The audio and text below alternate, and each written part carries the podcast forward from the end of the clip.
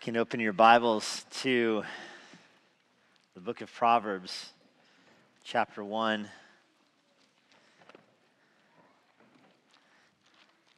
The book of Proverbs, chapter 1, might take you a minute to find it, but over the next few weeks, your Bible will naturally fall open there. Proverbs chapter 1, I'll read for us verses 1 through 7.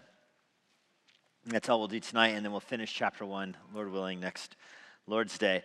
Proverbs 1, verse 1. The Proverbs of Solomon, son of David, the king of Israel, to know wisdom and instruction, to understand words of insight, to receive instruction in wise dealing, in righteousness, justice, and equity to give prudence to the simple, knowledge and discretion to the youth. Let the wise hear and increase in learning. The one who understands obtain guidance to understand a proverb and a saying, the words of the wise and their riddles. The fear of Yahweh is the beginning of knowledge. Fools despise wisdom and instruction. I have a very clear memory of being a young child I'm going to say around seven years old. And I was brought with my dad to go to the hardware store, Ace Hardware Store, back when such a thing existed. And I was allowed to go while my younger brother was not allowed to go. And that made me feel so grown up. I remember sitting in the back of the station wagon, one of those seats that face the opposite direction and asking my dad from the back seat, Dad, am I a grown up now? And I don't remember exactly what he answered, but I remember being encouraged by it. It was a few years later I found out the hard truth about Santa, by the way. that's about the level of my own maturity right there at the time. The Bible speaks of this transition from childhood to adulthood this way 1 Corinthians 13, verse 11. When I was a child, I spoke like a child, I thought like a child, I reasoned like a child. When I became a man, I put childish ways behind me.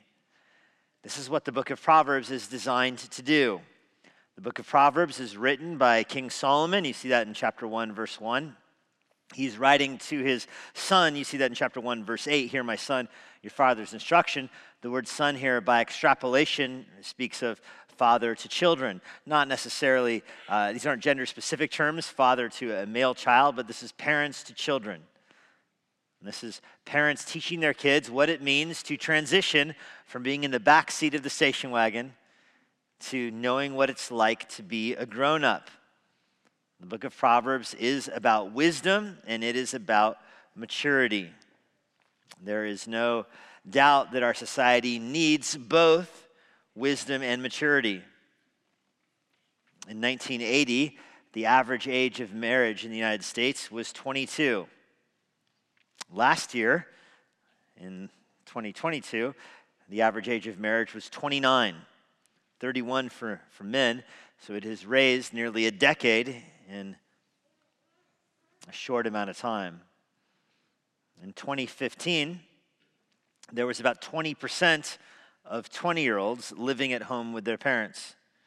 According to the Pew Research Foundation, last year, 2022, in the United States, that is 33% now, meaning a third of people uh, between the age of 23 is what they did, 23 and 30, are living at home in the United States. And if that sounds like a discouraging uh, fact, you should see the stats for the rest of the world. In Italy, it's 78% of people in their 20s live at home. In Croatia, it's like 82%. Many surveys say that this is owing to COVID and the societal reset that happened after COVID when people moved home. But now that COVID is over, whatever that means, uh, the ducks have not fled the nest quite yet. They've come home to roost. It's very common now. Employers um, complain that this new generation of college grads doesn't want to go to work. If you saw in the news, even last week, there were several major companies in New York City that faced walkouts over their employees who do not think it is right or just or equitable for them to have to be at work physically in the office place. It's just not fair. And if you think about it, the current generation of college grads has gone through uh, the last four or five years where they have basically been told you don't have to show up. Showing up, in fact, is dangerous more than helpful. Now, these are all symptoms. You can blame some of this on COVID, but these are all just simply symptoms of a decline in maturity. And it is, of course, not new to have a person behind a pulpit complaining about the maturity of today's kids. Get off my grass, young ones.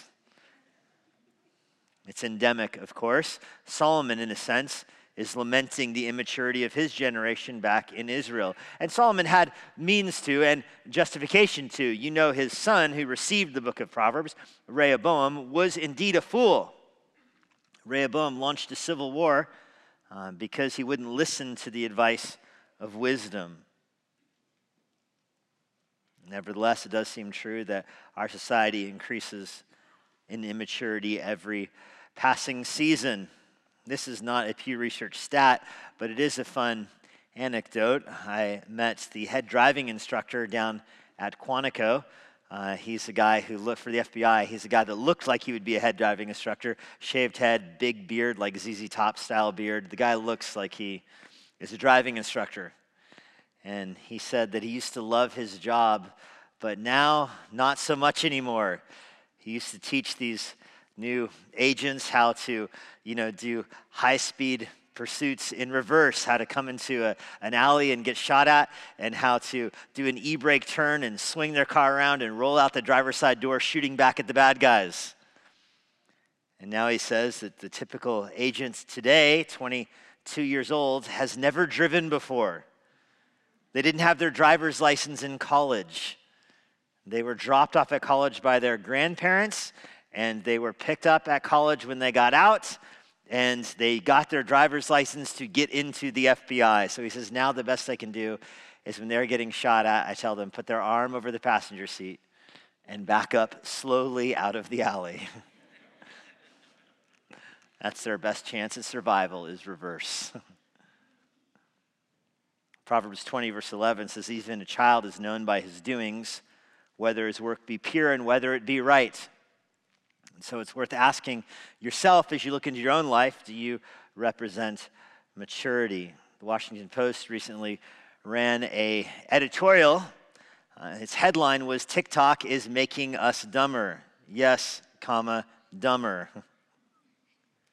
And the story went on to lament that many national security experts have informed our president and other high government leaders that TikTok and scrolling social media are intentional inventions of the Chinese to make the American society more stupid.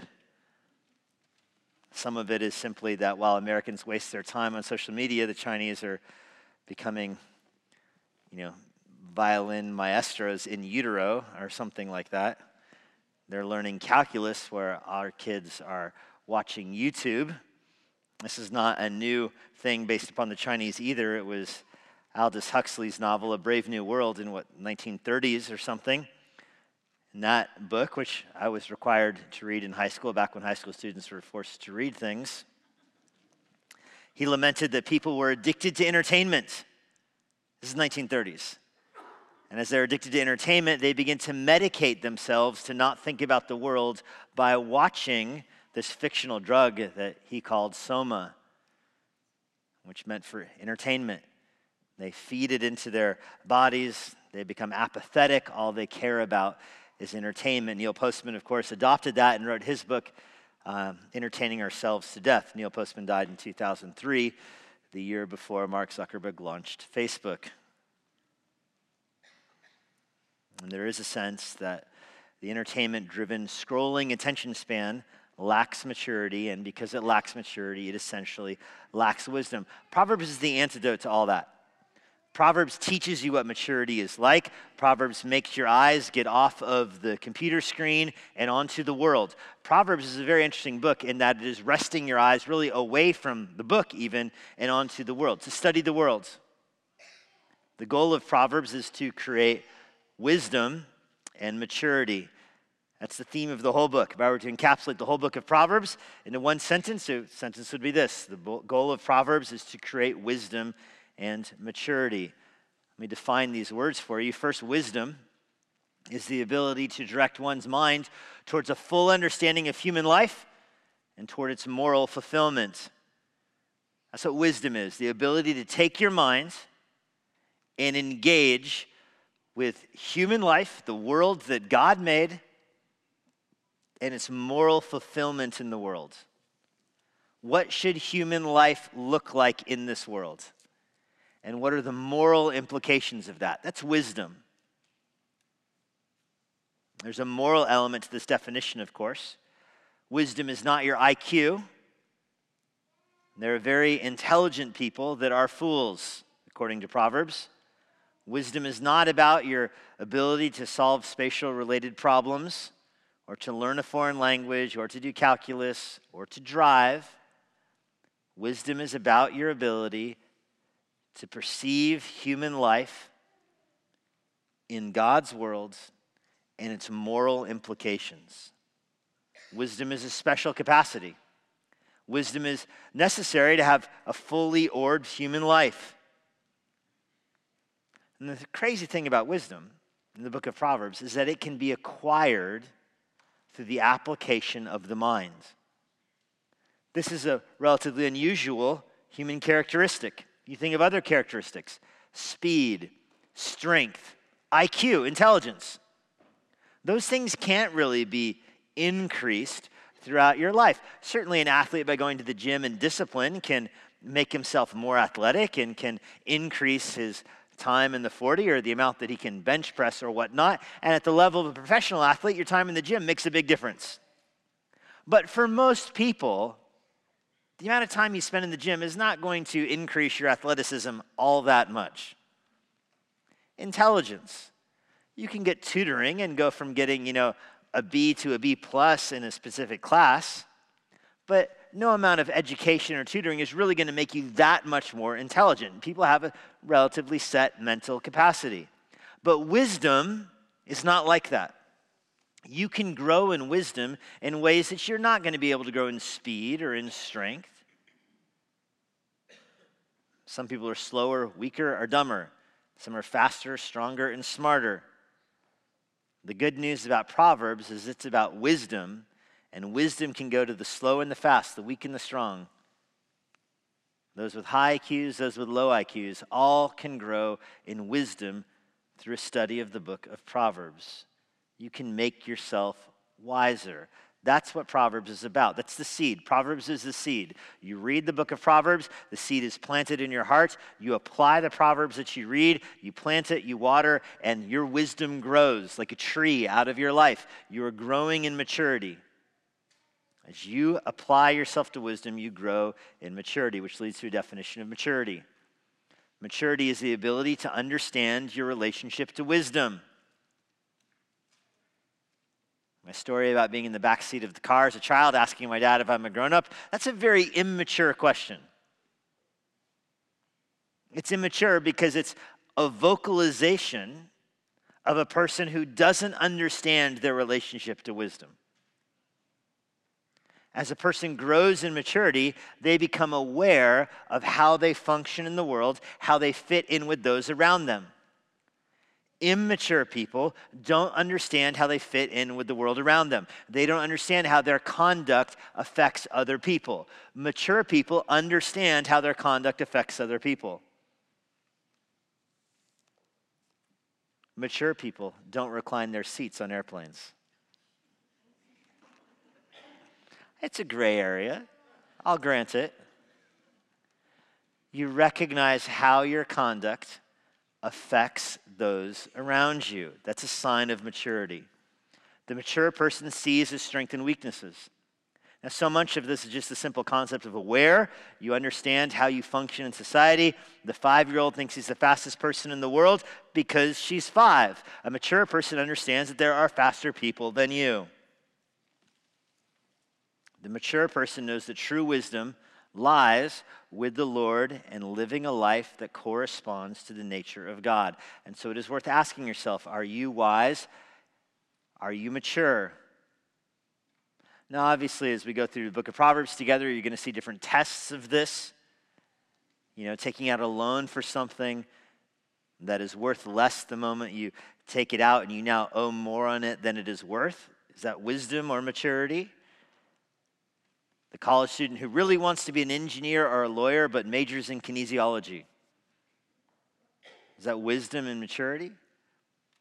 The person who's dating somebody who's ungodly but they're nice. The person who does these things, who dates the ungodly person and takes out a loan for something that's now they owe more than it's worth. The person who's majoring in the thing that they don't want to do when they grow up. The person who has all those things in their life but thinks they're wise is immature. Proverbs is helping you understand that. So, my goal over these next several months as we go through Proverbs is to get you to love the book of Proverbs. The book of Proverbs is given to you to help you choose the best course of action from all the available options. That's the way our life is. You're in a situation in life and you don't know necessarily where the choices in life came from, but you're confronted with different choices. You can act this way or that way. You can say this or that. The book of Proverbs is given to give you wisdom to help you understand how a mature person would respond. The book of Proverbs is not rules, the book of Proverbs is not promises, they are not money back guarantees. The book of Proverbs is principles, principles that are generally true. I'll give you some examples about this. Proverbs 22, verse 3. The sensible person sees danger and takes cover, but the inexperienced keep going and are punished. This is a great proverb for understanding what the book of Proverbs is like. This is not a promise. This doesn't mean that the inexperienced person takes a wrong turn and keeps going and gets punished by, by providence or by circumstance or by the Lord or by an angel every single time. This proverb, Proverbs 22, verse 3, is a great example for what the book of Proverbs is generally like. Most of the content of the book of Proverbs are just observations about things that are normally true in the world. It's Solomon who's looking out his window he has the wisdom that God has given him. As Solomon has studied the world, he has grown in wisdom. Of course, God granted him supernatural wisdom. Solomon applies his wisdom to making observations about life. These observations are generally true, and he's giving them to you in a way that helps you learn them. They're pithy, they're short. In Hebrew, they're even more pithy and short. Hebrew is in a very, they're terse in Hebrew. They're very economy of words in Hebrew, just doom, doom, doom. I read in one commentary this week that the typical proverb in the book of Proverbs is almost twice as long in English as it is in Hebrew. It just takes so many words to translate this. So you kind of lose the staccato fashion of, of Hebrew as reading it in English, but that's all we got is the English right now. So we may as well roll with it. Proverbs are like this. It's not a guarantee that the sensible person will take da- cover every time he sees danger. There's a time to be brave, of course, we all know that. It's just an observation. The sensible person generally gets out of the way of the train. So if you see a foolish person doing something and he escapes punishment, does that mean the Bible is false? No, it just means that that guy got lucky. Proverbs 26, 4 and 5 is my other very favorite example of the genre of Proverbs. Don't answer a fool according to his foolishness, or you will be like him yourself. Answer a fool according to his foolishness, or he'll become wise in his own eyes. I remember as a new Christian reading the book of Proverbs and coming across this and just being stuck. What? There's a contradiction in the Bible right here. And you think, oh, it's got to be something hidden in the Hebrew. Like it's got to be a different word in the Hebrew for foolish in verse 4 as it is in verse 5. That's the explanation. It's a different Hebrew word. And so you talk to somebody who can read Hebrew, and they're like, no, my friends, the two verses are exactly the same in Hebrew, except for one word in verse 4 the word lo, the word not. it's the only difference. One verse says A, the next verse says not A.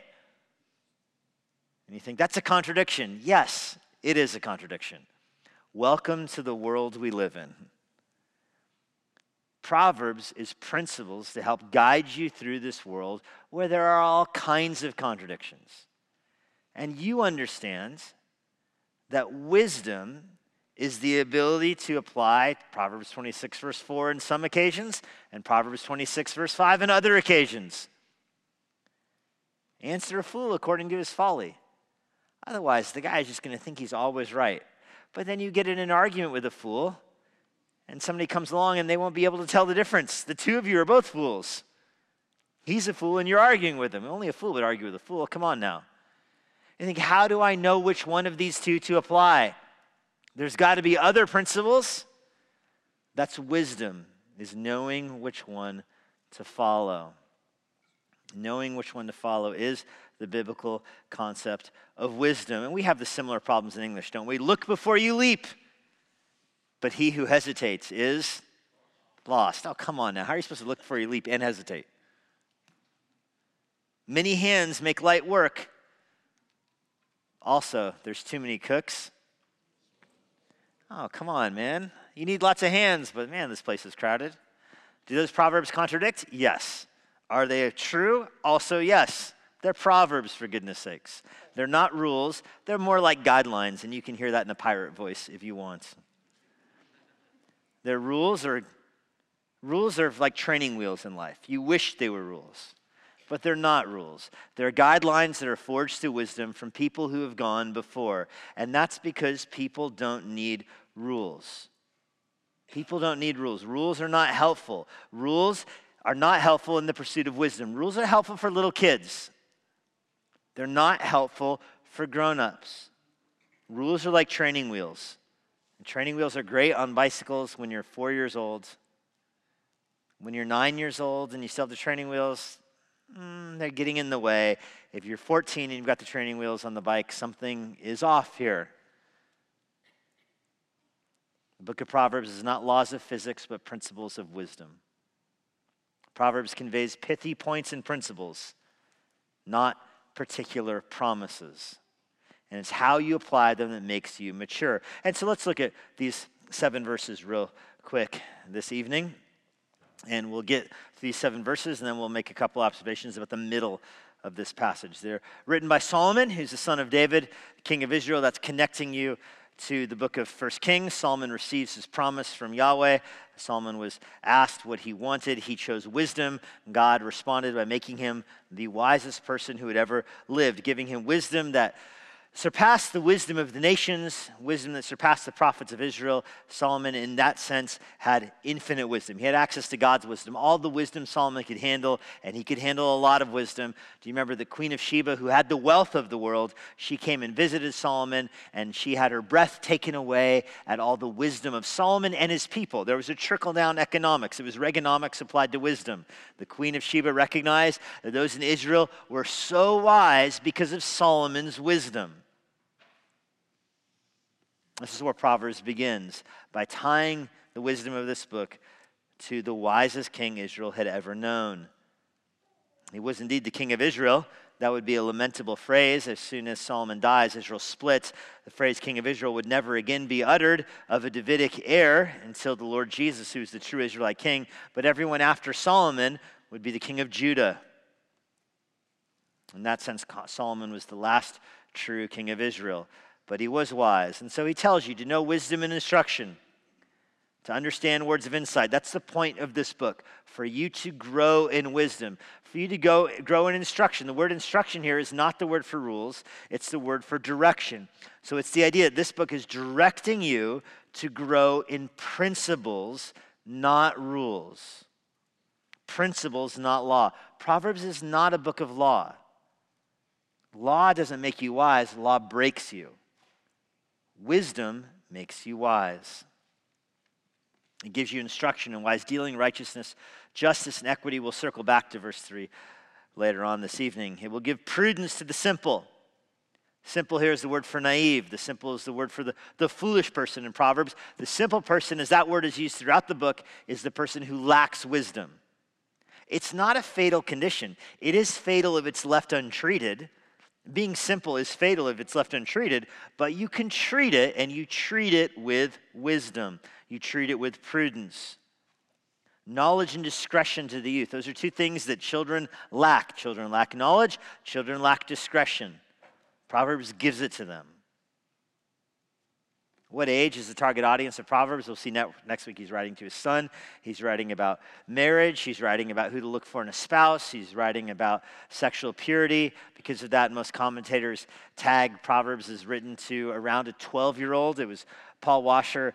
Uh, I listened to him speak on Proverbs recently, and he said the same thing. He says if you teach Proverbs before the, the person is 12, you're likely overshooting your target. They can still benefit from God's word, of course they can but it might be a little bit too early for some of these these tools to be in the, uh, the toolbox. And if you wait much longer than that, you wait till 14 or 15, then you kind of missed your little window there. As I look around, I see some 12 year olds here, but I see a lot of people that are older than 12. I'm not saying you missed your window. The Bible is still giving you tools, though, to grow in wisdom. Verse 5 Let the wise person hear so here's where Proverbs applies to the person who is 15 or 20 or 30 or 40 or so forth. The wise person hears them, and even the wise person can increase in his learning. The wise person takes Proverbs, they can grow even more. You never outgrow the book of Proverbs, in other words. You can be at the other arc of life, and Proverbs is still helping you grow. It's helping you understand a proverb and a saying that defines the genre of the book of Proverbs right there in verse 6. The book of Proverbs is, lo and behold, a book of Proverbs. Again, I keep harping on this because a lot of people go off the rails when they study Proverbs because they treat them like laws and they treat them like promises and they treat them like guarantees and they get stuck in the mud. Solomon himself says at the beginning of this book, they are proverbs, they are sayings, they're things that are often said. The words of the wise and their riddles. Now, just because something's a saying doesn't make it, doesn't make it true. But because something is a saying in the book of Proverbs, that makes it generally true. Solomon doesn't you know, make a, a collaboration of, of sayings that aren't often true. He makes a collaboration of the best sayings available, the kind of sayings that make somebody wise when they understand them. These are, to use the language of verse 6, the words of the wise and their riddles. Many of them are riddles, like the one I just put on the screen. And the wise person has to understand them. So, back in verse 2, to know wisdom and instruction, that's the introduction. Jesse, meet Proverbs. Proverbs meet Jesse. That's verse 2. You can insert your own name there. Verse 2 is the book of Proverbs shaking your hand. Pleased to meet you. Let's roll through this together. Let me give you an outline to guide us in our remaining time tonight. Three descriptions of maturity. These descriptions come from verse 3. So much of Proverbs is chiastic here. Chiastic is where you have a point at the beginning, a point at the end, and the main point in the middle. Proverbs opens with a bit of a chiasm, verses 1 through 6. The middle of those verses is the main point. Verse 3, that's how Proverbs functions. Verse 3, the main point of Proverbs is to help you become wise. And it describes wisdom in three ways. It describes maturity in three ways. To receive instruction in wise dealing, this is going to help you grow in maturity. What are those three ways? Righteousness, justice, and equity. These are the three headings, these are the three categories. There'll be our three points in the outline tonight. These are the three ways that the whole book of Proverbs helps you grow in wisdom. These are all, each one of these words is soaked with meaning. That's why every translation renders them differently. The New American Standard says that you would receive instruction in wise behavior the Holman, that you would just receive wise instruction. But the point of these is that when you take the righteousness, the justice, and the equity, it grows you into maturity. The Proverbs will help you grow in these three areas to become mature. First, maturity is godly. Maturity is godly. It's translated in verse 3 there righteousness. Maturity will help you grow in righteousness. Maturity is godly. That word righteousness it is the technical Hebrew word for righteousness. It's not a generic word for somebody who's more or less a good person. It is the particular Hebrew word that speaks of the attribute of God of righteousness. It's very much a religious and ethical word. God is righteous. He reveals himself as righteous. Righteousness is not something external to God, righteousness is something internal to God. God is righteous. Something is righteous as it corresponds to God. I harp on this because this is so critical especially when we get to Proverbs 8, to understand that wisdom is internal to God. God does not conform himself to wisdom, God is wisdom. I've used this analogy before with the Ten Commandments, but it works for wisdom as well. God doesn't see the Ten Commandments outside of him, like there's these Ten Commandments about godliness, and God gives laws that conform to them. Rather, the Ten Commandments conform to God's own nature and who he is. That's what makes them a guide for living.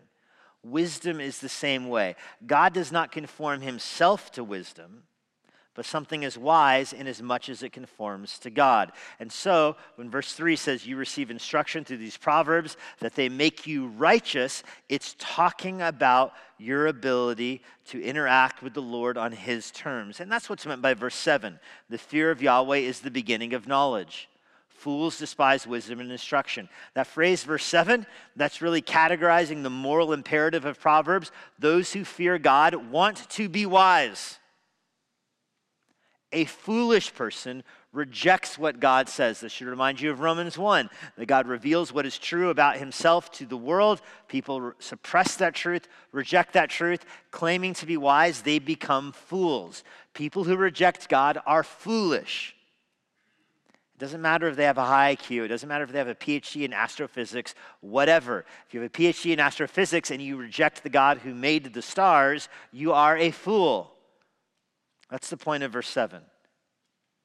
True maturity is rooted in righteousness, which is an attribute of God. You cannot be righteous independent of the Lord. So wisdom begins with the gospel, which is the height of God's wisdom, of course. Paul tells the Corinthians that the gospel is the wisdom of God. It's the foolishness of mankind, but it is the wisdom of God. And the wisdom of God very much intersects with righteousness. Uh, the gospel is about righteousness. You don't have a righteousness of your own, so you need an external righteousness, an alien righteousness, a righteousness from God. Jesus Christ lives a perfectly righteous life. He is the picture of wisdom. He dies on the cross, making atonement for our sin. When you place your faith in Christ, you are declared to be righteous. This is the beginning of wisdom. Wisdom launches out with the fear of the Lord. It launches out with submitting your life to the gospel of Jesus Christ, surrendering, confessing your sins to Jesus Christ. That's the foundation of wisdom to call upon the Lord and to be declared righteous like Solomon was declared wise. Solomon was given a wisdom that wasn't his, it was a gift from God.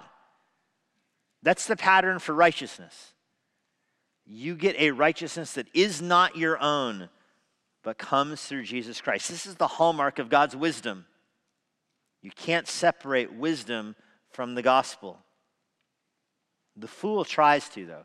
The fool rejects God. The fool rejects God's category of righteousness, even though the fool might consider himself intelligent.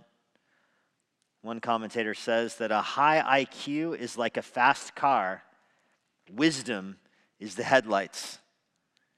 You can be a very intelligent person, but if you lack righteousness, your fast car only gets you into trouble. When night comes, you can't see where you're going, and all of your intelligence just makes you crash faster. Wisdom is the ability to conform your life to God and His moral commands.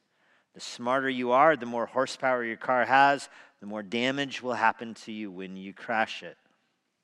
But there are some people who are really dumb, IQ wise and all, but who have more wisdom than kings and presidents because they have given their life to Christ. This is Proverbs 19, verse 16. He that keeps the commandment keeps his own soul, but he despises his ways will die. This is a pretty basic gospel proclamation.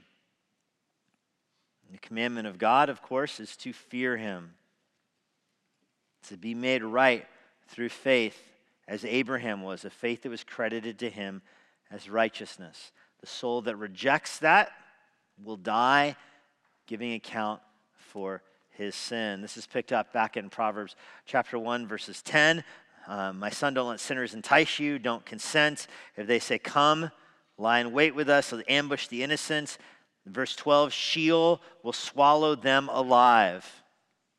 They'll go down to the pit. This is talking about hell. Those that reject God will be swallowed by judgment and will be cast into hell. And so the kind of maturity in the Bible, it begins with are you saved, but it goes beyond that. Maturity is growing beyond are you saved. Maturity is growing into what is actually good for you. The saved person ought not live like the unsaved person because it ends in death and destruction. The point of the mature believer is to take the wisdom of God and apply it to their life so they grow in godliness.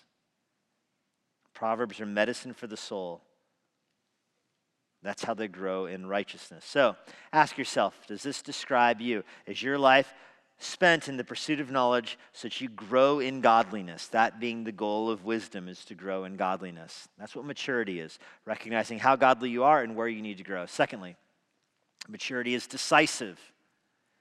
And I went with the word decisive here. The ESV gives you the word uh, justice in the ESV. It's not the word for justice like a judge. It's the, it's the like a judge uh, sentencing somebody who's guilty. It's the word for justice, like a judge making a verdict, though, like deciding true or false. It's the word in Job that is translated arbiter. It's the word for like a referee. And I know something about this.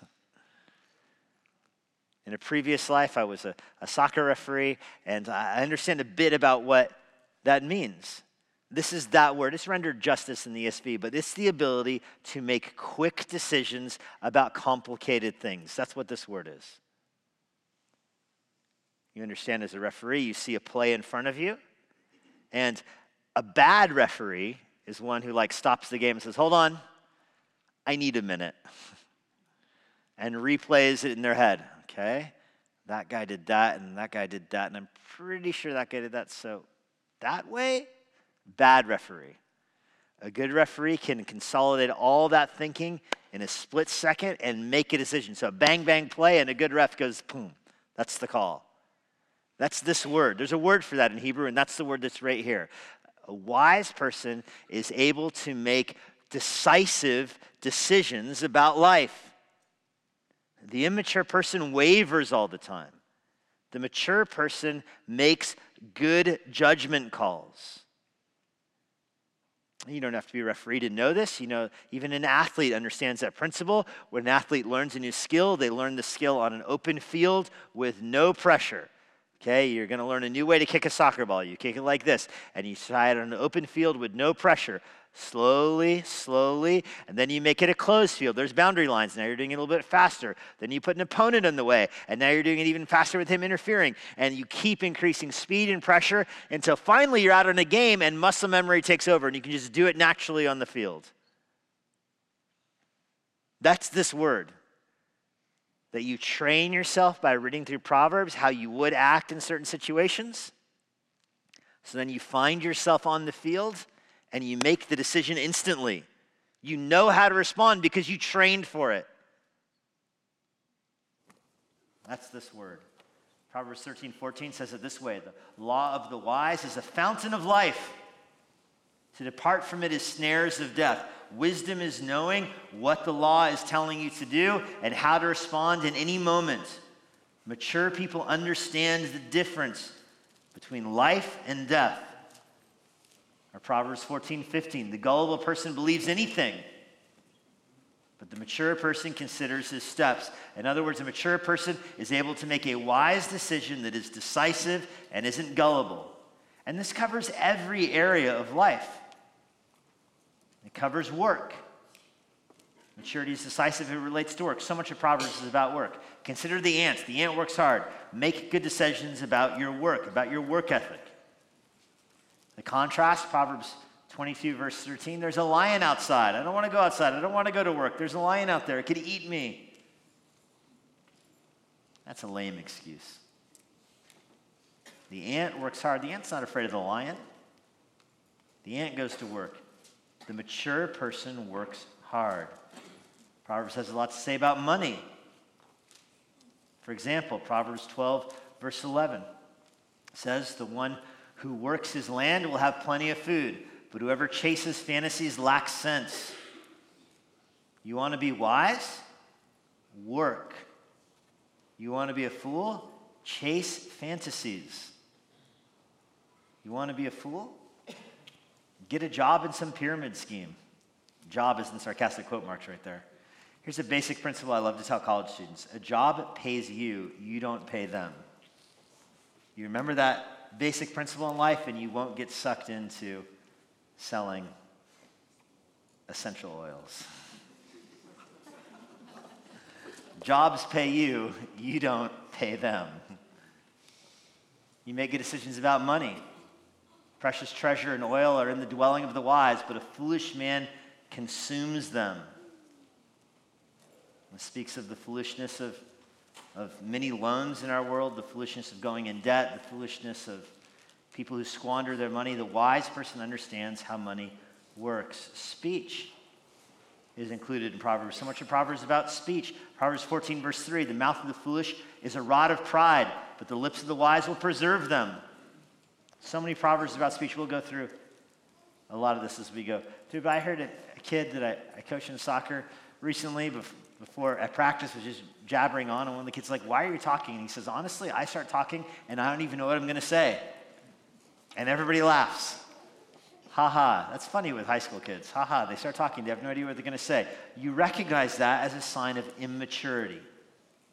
Proverbs is given to help you grow in maturity, as seen in how you work, how you spend your money, how you speak, as seen in what kind of person you're going to marry. Remember, this is targeting 12 to 14 year old kid. So much of the book of Proverbs is about who you're going to marry.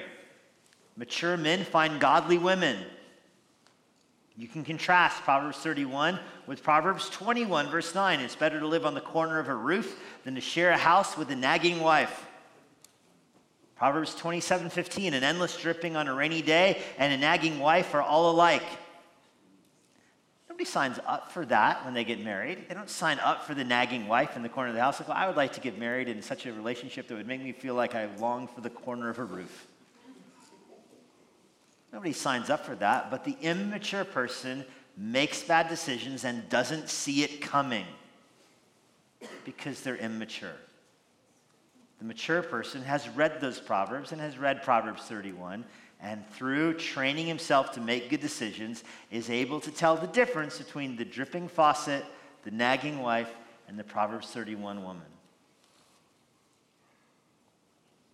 That's the nature of Proverbs. You can get sucked into rabbit holes in any of these.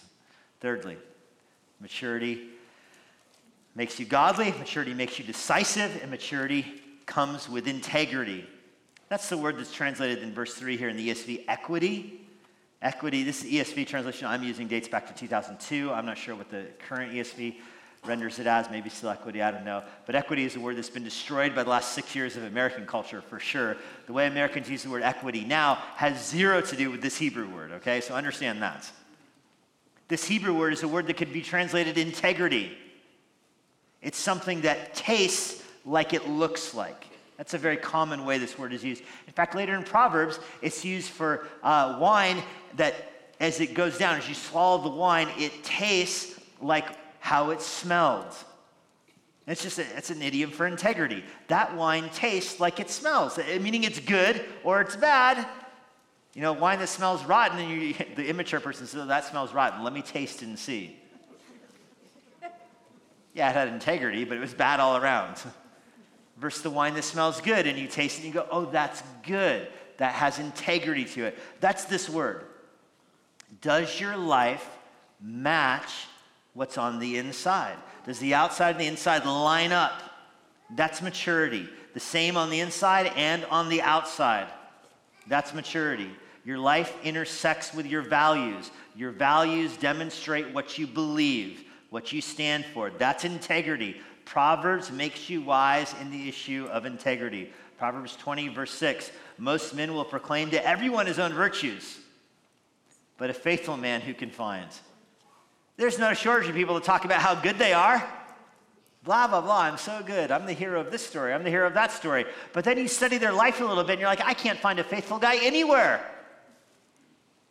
All these guys talk about how good they are, but I can't find a faithful person anywhere. That's a lack of integrity. Proverbs makes them have integrity. Proverbs 21, verse 8 A guilty man's conduct is crooked, but the behavior of the innocent person is upright. The guilty man's life is crooked. The godly person walks the straight and narrow. So, Proverbs is an appeal to you not to abandon wisdom. Proverbs chapter 4 if you don't leave wisdom, she won't leave you. If you embrace wisdom, she will honor you. As you pour yourself into the study of Proverbs, God will use Proverbs to make you grow in wisdom, to give you integrity, to make you decisive, and to mature you into a godly person. It is worth asking yourself at the beginning of Proverbs Does this mature person describe you? Are you mature or immature? Is your outside the same as your inside? Or are you a ticking apostasy bomb? Does your life correspond to your values? Do your values reflect the Word of God? If the answer is no, you say, you know, honestly, I'm not mature, that's a better place to start than the person who's deceived.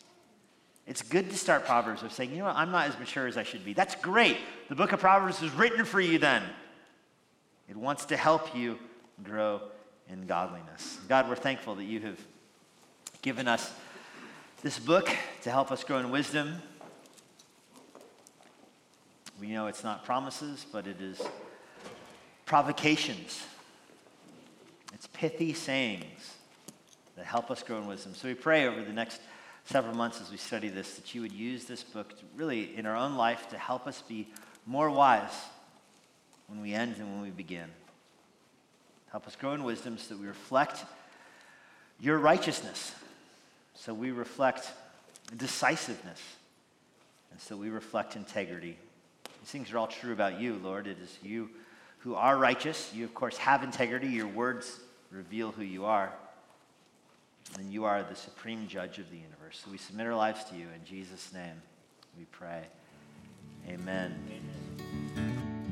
And now, for a parting word from Pastor Jesse Johnson. Thanks for joining us. If you're in the Washington, D.C. area, I would love to see you at Immanuel Bible Church. For more information on our church or our current service times, go to ibc.church. For more information about the Master's Seminary and their Washington, D.C. location, go to tms.edu.